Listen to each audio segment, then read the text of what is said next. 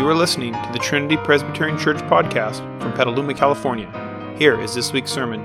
Turn me in your Bibles to Genesis chapter 26. We'll be looking today at verses 6 through 33. Let's stand for our scripture reading for our sermon today.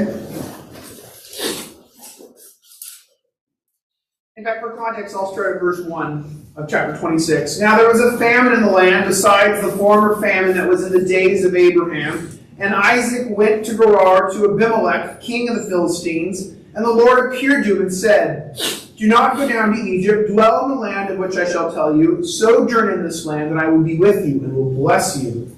For to you and to your offspring I will give all these lands, and I will establish the oath that I swore to Abraham your father. I will multiply your offspring as the stars of the heavens, and will, and will give to your offspring all these lands. And in your offspring, all the nations of the earth shall be blessed, because Abraham obeyed my voice and kept my charge, my commandments, my statutes, and my laws. So Isaac settled in Gerar. When the men of the place asked him about his wife, he said, She is my sister.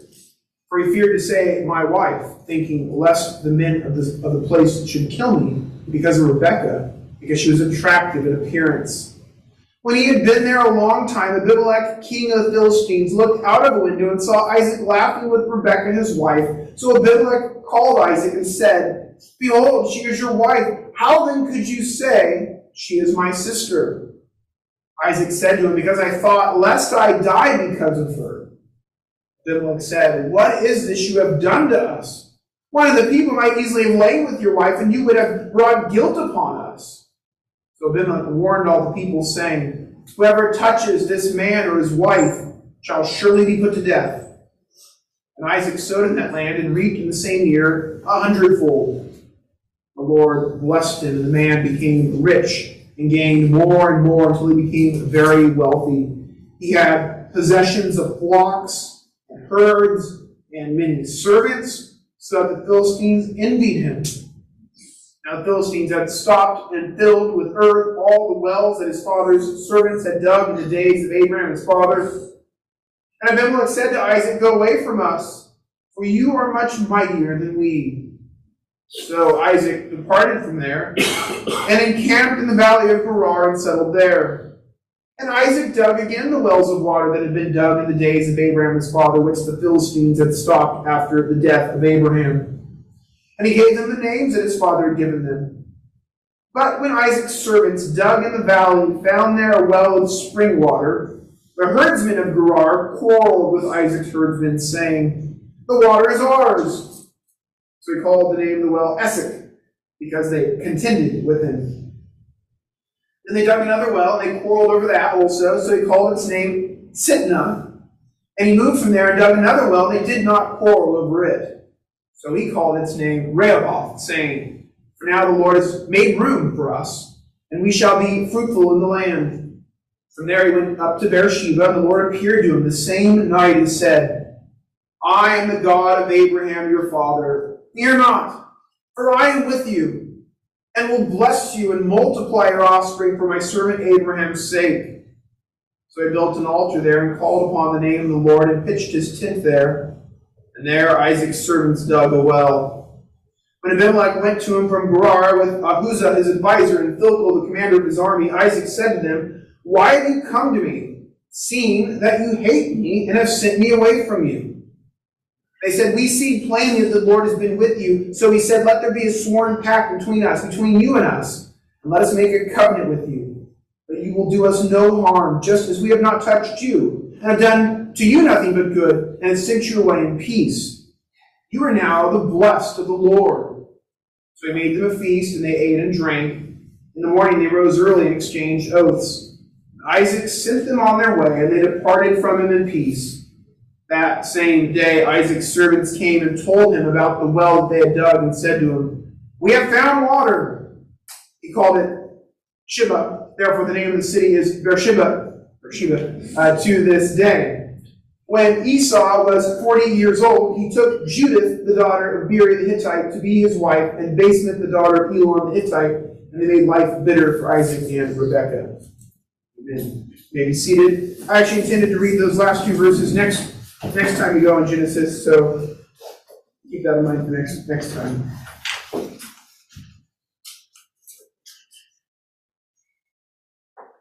Well, as I gave us a few verses for context, we, we read what we saw in last week's passage that a famine came upon the land, talking in land Canaan. God then appeared to Isaac and told him not to leave the land, to go down to Egypt for food. Remember, that is what his father Abraham had done back in Genesis 12 when a famine hit the land of Canaan. And I pointed out then in Genesis 12 that was the sort of wrong trajectory, wrong direction for Abraham. God had called Abraham to go to the land of Canaan and was going to give Abraham the land of Canaan. And so Abraham, back then in Genesis 12, he had to leave the promised land to go down and sojourn in Egypt because of the famine. That was his thinking. That was the wrong trajectory of redemptive history. And you remember the trouble that came along with that. That is sadly when, when Abraham went down to Egypt because he feared the Egyptians. Abraham lied to Pharaoh and he told Pharaoh that Sarah was just his sister. Thankfully, God mercifully saved them out of that and brought them back to the promised land. But I remind you, as we went through Genesis 12, we talked about how, uh, in so many ways, uh, Abraham uh, uh did not do well there and, and sinned by so presenting Sarah in that way. Well, later on in Abraham's life, in Genesis chapter 20, you might recall, Abraham was sojourning in the area of Gerar. That's the same area of today's passage. Remember, that was in, when you think of the promised land, this is the area of Gerar, sort of the southwestern area of the promised land, sort of on the outskirts of the promised land. It was land at that time that was controlled by the Philistines. And sadly, back then, Abraham in Genesis 20, again out of fear, lied to the Philistines by saying Sarah was just his sister. So the same problem he did in Egypt, he did again there with the Philistines. Again, God graciously intervened. He ultimately protected and restored Sarah to Abraham. And things worked out very well there because of God's gracious workings. Remember, that's when Abraham entered into a covenant of peace with the Philistines at the location of Beersheba at the same time as resolving a dispute over a well. Sound familiar at all? We have some similar things going on in today's passage. You might even remember that at that time when Abraham made a covenant with the Philistines, he was interacting with King Abimelech and an army commander named Phicol. So now we see Isaac in this next generation. He also deals with an Abimelech and a Phicol. And just to clarify, we don't know if these are the same people, actual people. If they were the same people, realize they would be very old at this point. Not impossible, but the other option, which is very uh, understandable, is that these may have been dynastic names that were bestowed on the leadership of the Philistines. Uh, we, in fact, we know when it comes to the title of Abimelech that that did become used in that way. For example, Psalm 34 uh, sees one of the Philistine lords at that time, which we know by a different name, also is referred to as Abimelech. Kind of similar, think of how Roman emperors mm-hmm. had their name, but they could also be called Caesar. Kind of something along those lines. So it's possible that Abimelech and Phicol are sort of titles given to these two people in those sort of top position roles, king and army commander. But it really doesn't matter for the purpose of our study today. It's not going to make any difference on the understanding of the passage one way or another. But what we do see here is Isaac is having to navigate similar concerns that Abraham had to navigate. And he's trying to obey God, who told him, Don't go down to Egypt, stay here. So he's, he's trying to be faithful to what God has called him to do. But we'll see how he navigates these challenges that are before him. So, as we study today's passage, we'll divide this up into three scenes. Uh, you'll see that's the very elaborate outline we have today. Scene one, two, and three. But as we consider each of these scenes, the topic that's going to come out of all of this, or the theme that we're going to be considering today, is fear. Fear. Fear is a strong emotion. It has the power to spur us on to do great things. If you're afraid for the right things and respond with wise, right actions. On the other hand, fear also has the power for bad. Right? If we're afraid of the wrong things. Or we let our fear be a catalyst for sinful responses. Right? And you think of, on the one hand, um, the phobias, you know, those phobias, that, that's the word fear there. Phobias are usually when you're afraid of things, the things you shouldn't be afraid of, right? I think of uh, Charles when he was jumping out of those airplanes. I, I think all those people before they jumped out of those airplanes, they had some hopeful, good fear to make sure everything's buckled on and tightened and ready, right? There's a good fear and a bad fear. Let's begin then by studying this first scene, verses 6 through 11. Here's this scene where Isaac holds out his wife, Rebecca, as his sister, as merely his sister. Uh, the scene begins when Isaac sets up camp there along the Philistine area of Gerar. Uh, remember, we talked about this not that long ago. This is in God's providence where we're at today, right? It's the same area that they're fighting over right now, over currently, you know, Israel and Hamas. It's in that, that Gaza, modern day Gaza Strip area. So, you know, this is maybe probably helps you to think about the, the, the geography here. Uh, because of the famine, uh, apparently, Isaac thinks or hopes this is an area within the bigger promised land area that, that could sustain him, uh, maybe better during that time. You remember Abraham, while he sojourned a lot in the Hebron area, which is more northern, uh, he also spent a lot of time over here. You can imagine, based on weather and climate conditions, maybe you move around, you got flocks to where it's going to be the best area for the, that season. So here, uh, we're remembering Abraham had peaceful relations with the Philistines. And now Isaac comes, and Isaac puts himself in this area for a season. What happens? Well, like father, like son, Isaac tells Abimelech and the Philistines Rebekah is his sister. Again, this is not good. This is not good. We should not be surprised that a parent's besetting sins sometimes end up getting passed on to their children, whether intentionally or just they see it and mimic it over time. You might recall when Abraham did it, he even tried to justify his sin to Abimelech by saying Sarah was technically his half sister, which did not make it right, as I pointed out back. But guess what?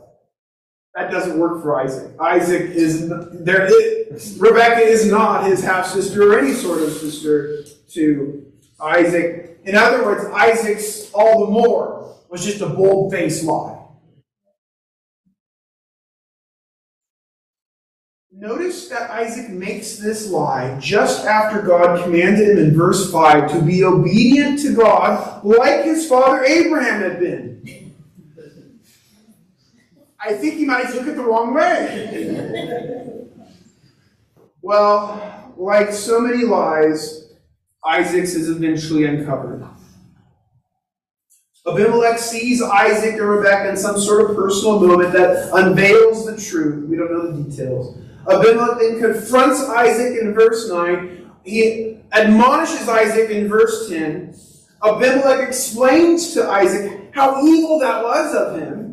Because if someone had taken Rebecca for his wife without realizing the truth, it would have brought guilt upon him. Actually, he puts it in the corporate. It would have brought guilt on the whole people that would happen. In other words, Isaac's actions looked to protect his own life at the potential expense of others, not to mention his wife.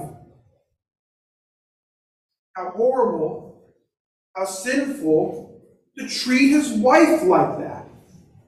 He should have been willing to lay down his life for his wife, not to be so quick to sacrifice her for his own sake. Now, in case it is not obvious, let me ask the question why? Why does Isaac sin like this? Well, the answer is told to us specifically in verse 7. Why does he lie about Rebekah? Verse 7 He feared the Philistines. There it is. There's the answer. Why? He feared the Philistines. He was afraid for his life, so he lied. As I said, fear can be an impetus for good, but it can also become a motivation for our sin. That's what goes on here. I think in Isaac's case, we're supposed to, as the as the outside observer looking down at what's going on here, uh, seeing the, the big picture of the text, I think we're supposed to see that he didn't need to be afraid. Not just because of how it works out, because of what Abimelech ends up doing, but remember what just happened in the scene just before this. God had just came to him and told him what we have in verses 1 through 5. I mean, God had just reaffirmed the Abrahamic covenant to Isaac and everything that was going to unfold. God had just assured Isaac of his blessings and his presence. God's word should have dispelled this fear of man in Isaac's life. So that by the grace of God, despite Isaac's sin, when the truth comes out that Rebekah is his wife, it does not result in Isaac losing his life, what he feared, right? In fact, King Abimelech makes this wonderful pronouncement in verse 11 no one is to harm them. Remember back to Genesis 12, when God made those blessings and promises to Abraham. One of those things God told Abraham whoever blesses Abraham will be blessed, whoever curses Abraham will be cursed. That is now true for Isaac, as he has inherited that same promise and blessing so what does Abimelech do here? Abimelech, he blesses Isaac. He blesses Rebekah with protection. What's implied is they can also continue to sojourn in the land. They can continue to be temporary residents in the land and have their cattle and livestock be feeding off the land. Which is, by the way, what Abraham and Abimelech were, what the conclusion was for them to Abimelech invited them to stay in the land and sojourn there. So, in our first point, in this first scene, we see God's grace toward Isaac. Despite his fear that led to this sin, God blesses him. God gives him safety among the Philistines. That blessing will continue as we head now to the second scene and look at verses 12 through 22. Here we see Isaac's growing prosperity and realize it's in the context of this whole incident with the wells. The Philistines begin to persecute them with regard to these wells. So he's growing prosperous in the context of Philistine persecution over the wells. Verse 12 begins by telling us how Isaac reaped a hundredfold there in the land of the Philistines. And by the way, this during a famine, right? So remember Jesus. Remember, he had that parable, right? The parable about the seed bearing a harvest of 30 fold, 60 fold, and a hundredfold. I hope it's obvious, right? You'd rather get a hundredfold harvest than a 30 fold harvest, right? Both are great. So Isaac here, he has a hundredfold harvest. Verse 13 specifically tells us he gets rich. He gets very wealthy. Verse 14 talks of all his flocks, and herds, and servants, and all that he obtains.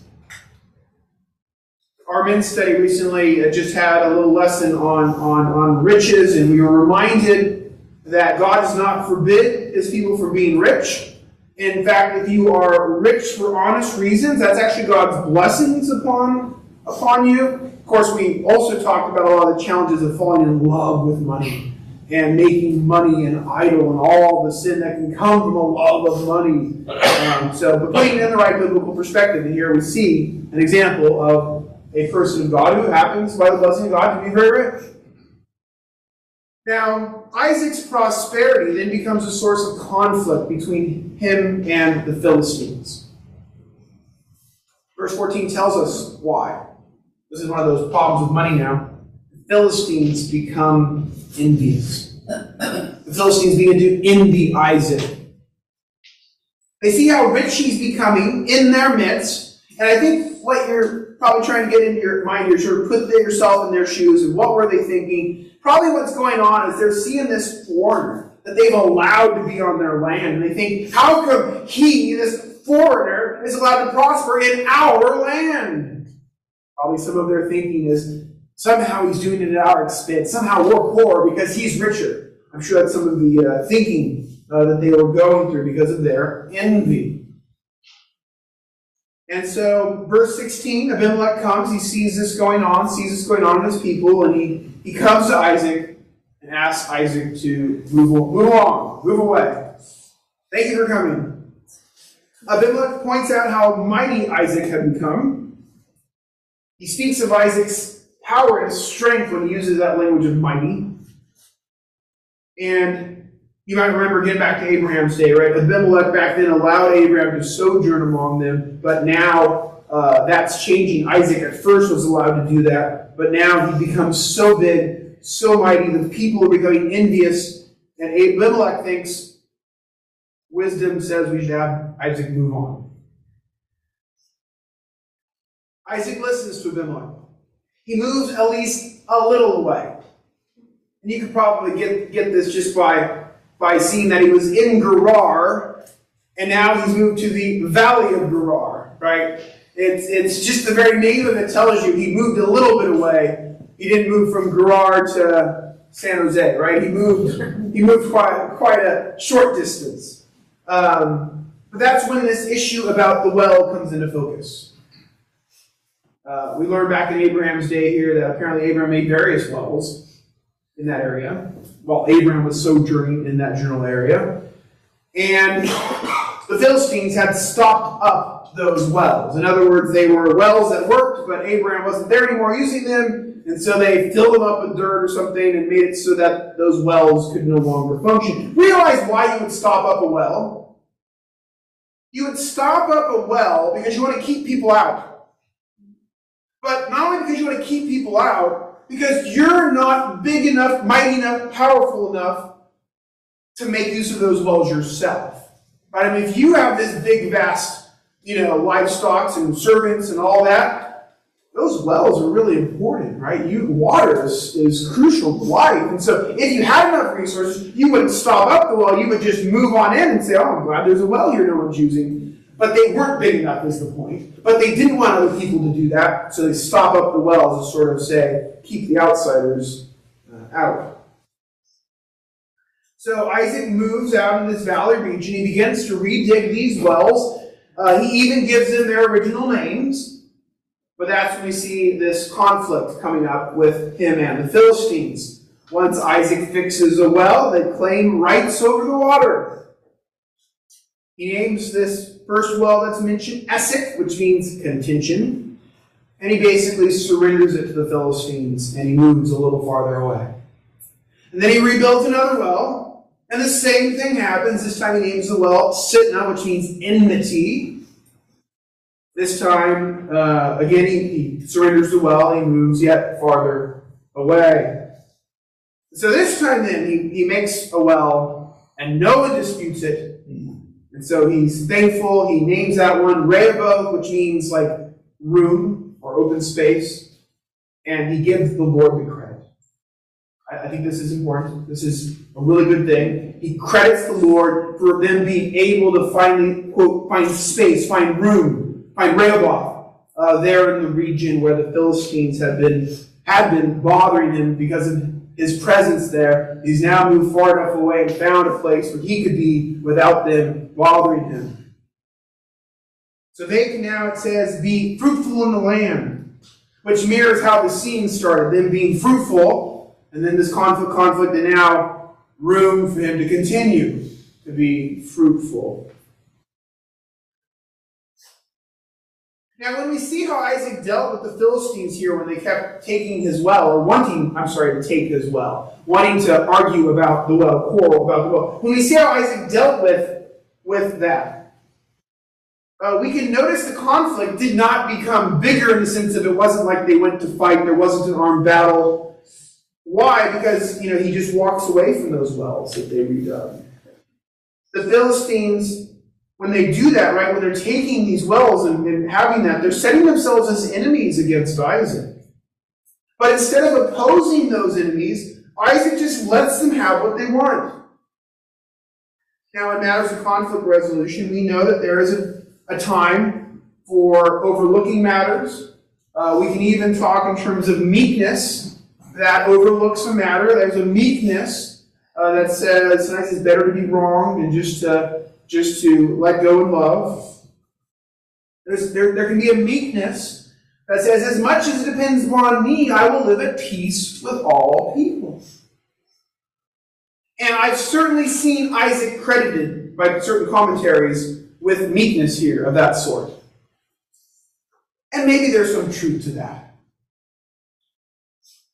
But I, I, I, I think we should ask the question is that really what's going on here? Is that why Isaac is just giving over these blows? Because he's so meek and such a peacemaker.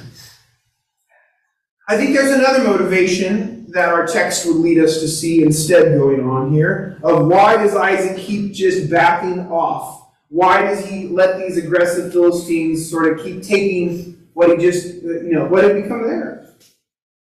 I, I think the other motivation option is fear.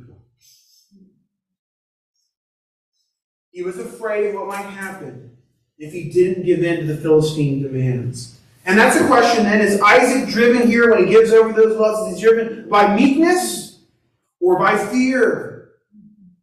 I believe the context of this chapter would have us to see he's driven by fear. We saw his fear mentioned in the first scene explicitly. That's why he lied about, about Rebecca. Next scene, our third scene, fear will again be explicitly addressed. I think the context here in between, we should presume that what's going on here is Isaac is having fear.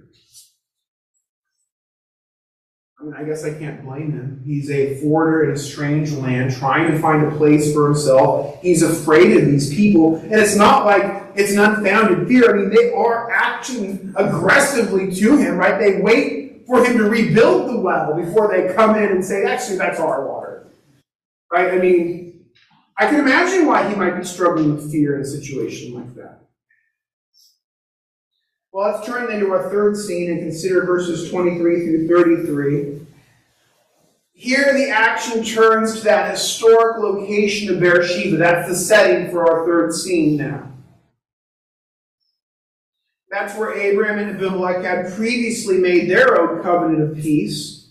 Now it becomes a place where Isaac and the Philistines make another new covenant of peace. Of course, you might even wonder why this covenant is even needed. If you remember back when Abraham and Abimelech made their covenant of peace, there was actually reference to that this is a covenant not just for us, but for our descendants. You might think, well, isn't there already a covenant in place? But, but Abimelech, given the circumstances, thought we need to reaffirm, formally renew, and reestablish this covenant of peace for the current generation. Notice, though, the scene actually begins before that, it's still in Beersheba, but the scene actually begins with God appearing to Isaac at Beersheba.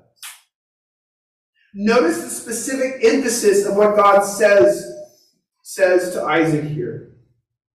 The things God tells Isaac here at Beersheba are almost, almost identical with what God told Isaac at the beginning of our chapter. The sorts of specific promises and things, we can find them at the beginning of the chapter. But did you notice the little difference, the little additional nuance that comes now here when God speaks to Isaac at Beersheba? The only real difference is this one little phrase Fear not. That's the difference. Here, God at this moment tells Isaac what he could have read between the lines of before, but now God makes it explicit. Fear not.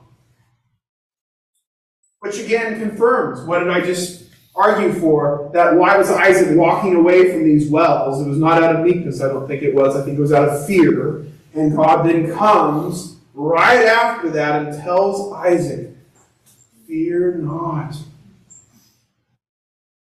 That's what Isaac needed to hear. At that moment, he needed to hear this.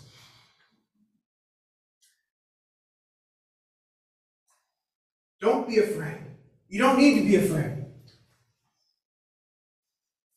God had already told him that God would be with him, would bless him as he sojourned the land. He could have discerned that he didn't need to be afraid, but God sees what Isaac is struggling with and encourages him and assures him, Fear not, for I am with you. That's a promise we see to God's people in various places in Scripture. Fear not, for I am with you. And God's words do not return void on Isaac because Isaac responds in worship. He builds an altar there. He calls upon the name of the Lord. I think we're supposed to understand that he's encouraged and believes God's promise and has a new boldness that he didn't have before. And so Abimelech and Phicol show up along with an advisor. They show up there at Beersheba. They meet with Isaac. Notice how Isaac responds to them in verse 27. He says, Why have you come to me, seeing that you hate me, and have sent me away from you? Isaac's words there have a boldness that you have not yet seen in this chapter. And I think we should see them as a, as a fruit of that encounter there with God. I think we should see Isaac having a sort of a newfound courage as a fruit of God's word to him. Isaac has begun to put away fear that he didn't need to have. He is beginning to trust God would be with him as he promised. And we see that Isaac's courage is not misplaced. Abimelech explains why they have come, verse 28. Look at why they came. The answer is the Lord. All capitals, by the way. They acknowledge that the Lord has been with Isaac. That, has, that, he, that the Lord has, has blessed Isaac. That's why they want to make a covenant of peace with Isaac. God had told Isaac, Fear not why, I will be with you and I will bless you. The people whom Isaac feared show up and say, We've noticed God's blessed you. See the connection. So then, what do they say? Let's have peace. Let's have friendship. It's interesting. They assert they've treated Isaac well. Isaac doesn't mention the conflict that he's been encountering with the Philistine herdsmen over the wells. Very likely, Abimelech didn't know even about those, those specific quarrels. If anything, now maybe this is a time where Isaac is showing some of that meekness category because he doesn't mention, well, you say you treated me right, but actually your guys keep taking my wells. He doesn't even mention that. Maybe that's some godly meekness here in light of his newfound confidence in the Lord. But there is an interesting backstory that goes on. Maybe you caught it. Right at the beginning of the Beersheba scene, they talk about building a well, or looking for a well, digging a well at Beersheba. The passage ends after the peace treaty. They found a well at Beersheba. The idea is, as this treaty is going on, where they're, where they're formalizing their friendship, simultaneously, God's blessing Isaac with, with the importance of finding a, a well there at Beersheba. A further confirmation Isaac's faith is not misplaced. God is with him. God will bless him, even in something tangible like a well. And I think we don't appreciate the value of a well today as much as they probably appreciated how life, uh, uh, uh, essential to life, a well would have been there. Well, Isaac and Philistine make this treaty of peace. Verse 30, they have a feast first. Next morning, they make formal oaths.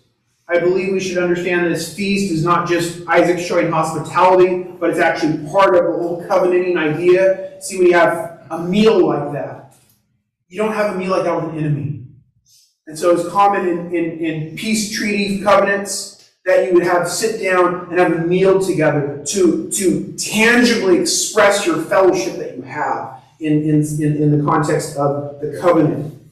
And they could call a fellowship meal of its own sort.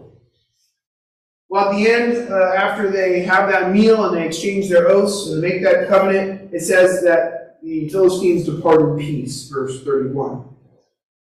And so the treaty with the Philistines, the one you know that Abraham had with them, essentially gets reaffirmed, even as this name of Beersheba also gets reaffirmed at that historic location.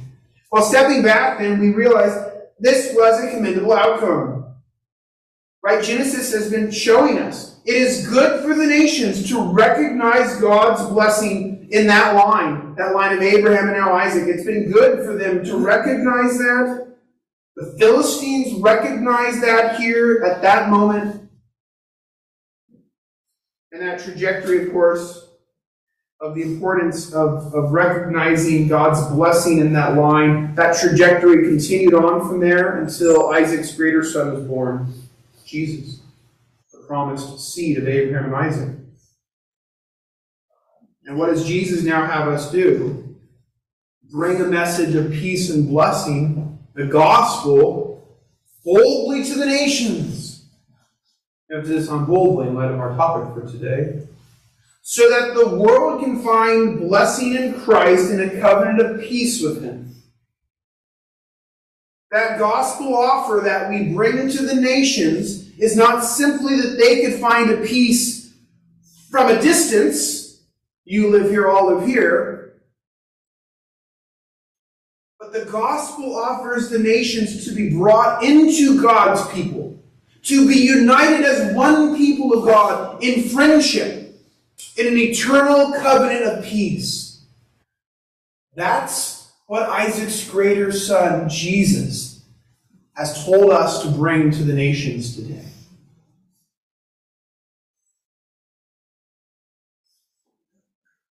And so, saints of God, this is our story as well.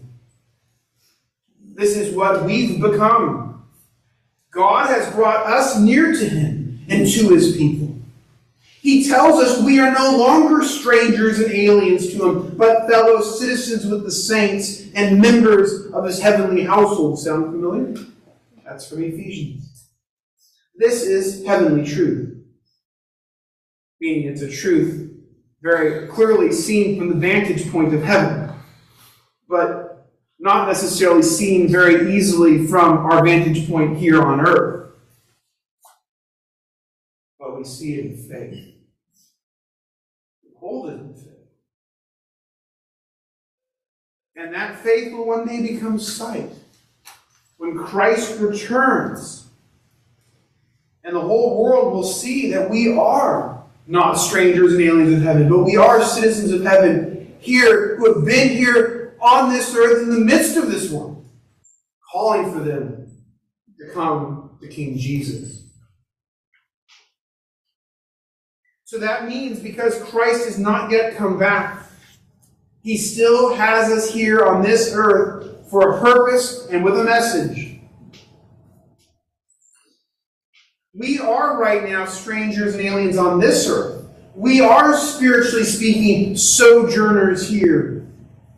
Right now, God's having us sojourn in the North Bay of San Francisco. Our real heavens and our real home is in heaven. As He has each of us here today, He tells each of us again today, Fear not, for I will be with you. We need that encouragement.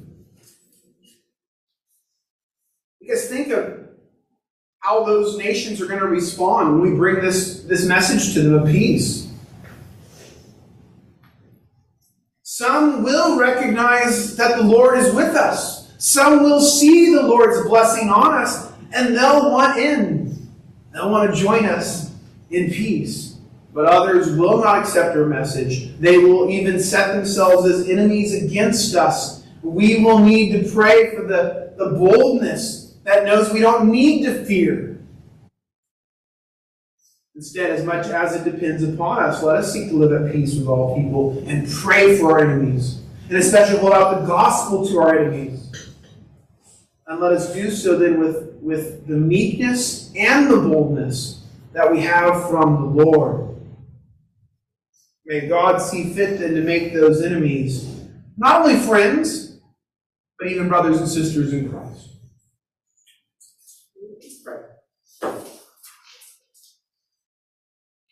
Lord God, we, we Christians have seen seen enemies around us, persecution around us. People have called us hateful, bigoted, even as they spew hatred upon us. Lord, we pray for them, O Lord.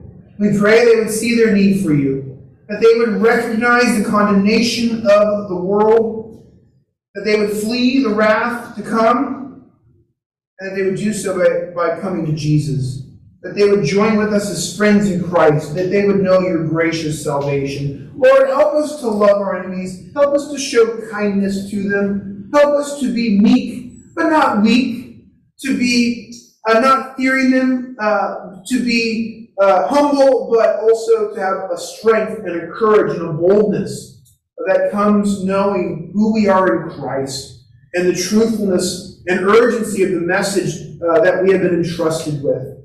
Lord, use us in this fallen world for the sake of Christ and his kingdom, who taught us to pray, saying, Our Father, who art in heaven, hallowed be thy name.